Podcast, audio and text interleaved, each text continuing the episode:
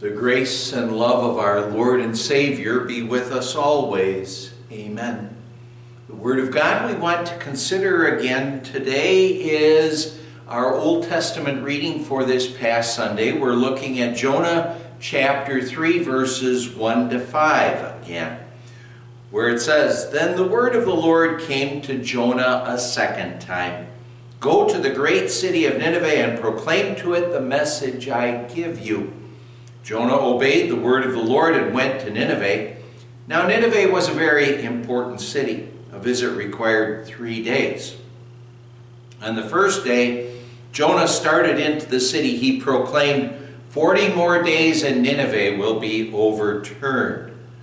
The Ninevites believed God. They declared a fast, and all of them, from the greatest to the least, put on sackcloth. My dear friends in Christ, God had told Jonah that he was to go to the city of Nineveh and preach against that city.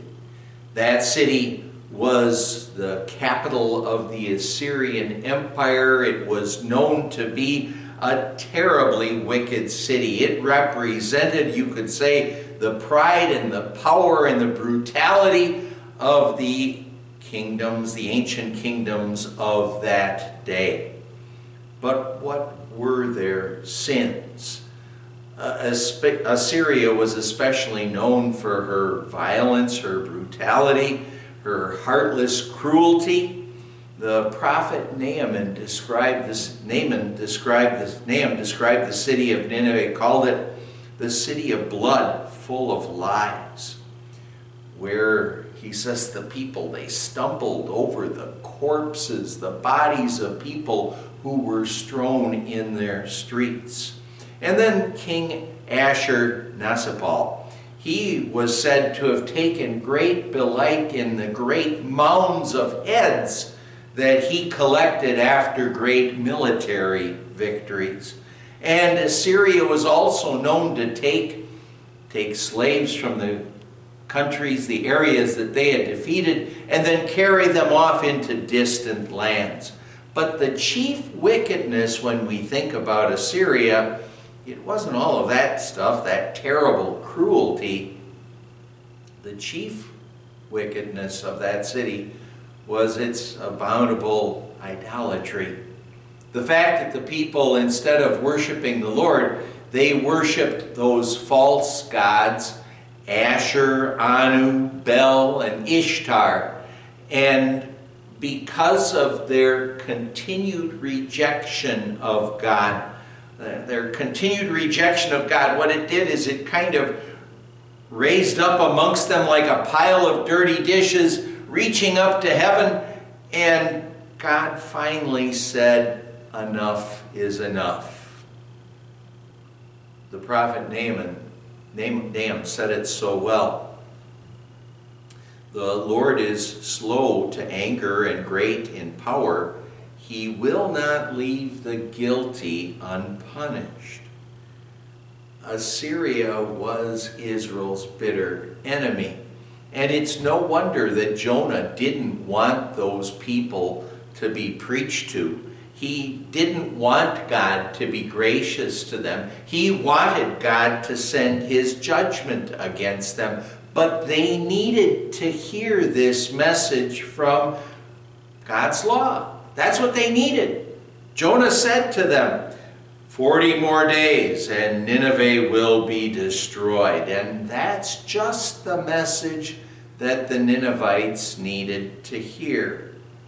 The law is a message that we probably don't appreciate as we could. But the story of Jonah, what it does do is it does lead us to appreciate the law. See, what it does is it puts us in our place, it tells us of our sinful condition. It tells us that we desperately need God's help. And, well, what the Ninevites needed is they needed a good jolt from God's law. They needed that desperately, and God used Jonah to give them that jolt. If Nineveh and the people of Assyria, if they needed that jolt from God's law, so we'd have to say that our nation kind of needs that same kind of a jolt, doesn't it? Would we describe our nation as being a good, morally upright nation, or would we say that our pile of dirty dishes is being built up before the Lord as we, oh, pile up the corpses of unborn, aborted babies, as we wallow in our materialism, as we disregard God's will for sex and marriage, as we fight amongst ourselves, as we selfishly think about me, myself, and, and I, instead of loving our neighbor as we love ourselves. Are, are those our dirty dishes being piled up for God until His patience comes to an end? And now, of course, when we talk about this, we're not just saying it's our nation out there that is sinful, contaminated by evil. The Apostle Paul says, We all have sinned and fall short of the glory of God. We all deserve the wages of sin, which is eternal death.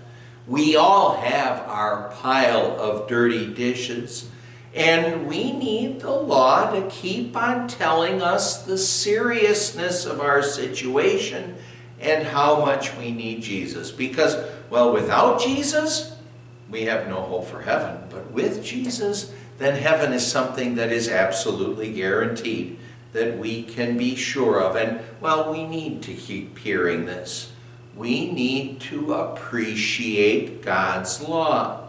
Oh, and maybe just for a picture there, if you went to a doctor, if we went to a doctor because we were feeling sick, and when we went to the doctor, what the doctor told us is that, oh, we were just fine, there's nothing wrong with us, but then he says, oh, but I want you to take this medicine anyway.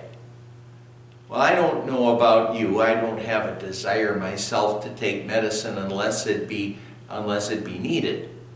And if a doctor told me I had a problem, if something was wrong and therefore I needed the medicine, then I'd take it. But but if he said just take this medicine and be good for you, I'd be a little reluctant to be taking medicines that were not deemed necessary. Likewise, we need to keep hearing the law and how much we need Jesus. May God give us an appreciation and a love for His law and a desire also to share that law, to preach that law to others, not because we're trying to put them down, but because we know that when the law shows them their sin, then it's preparing them also to hear the gospel, to hear about God's grace and love. Well, after Jonah preached to reach the people of Nineveh, what do you think the people of Nineveh, after they were led to repentance like they were, how do you think they would have responded to Jonah?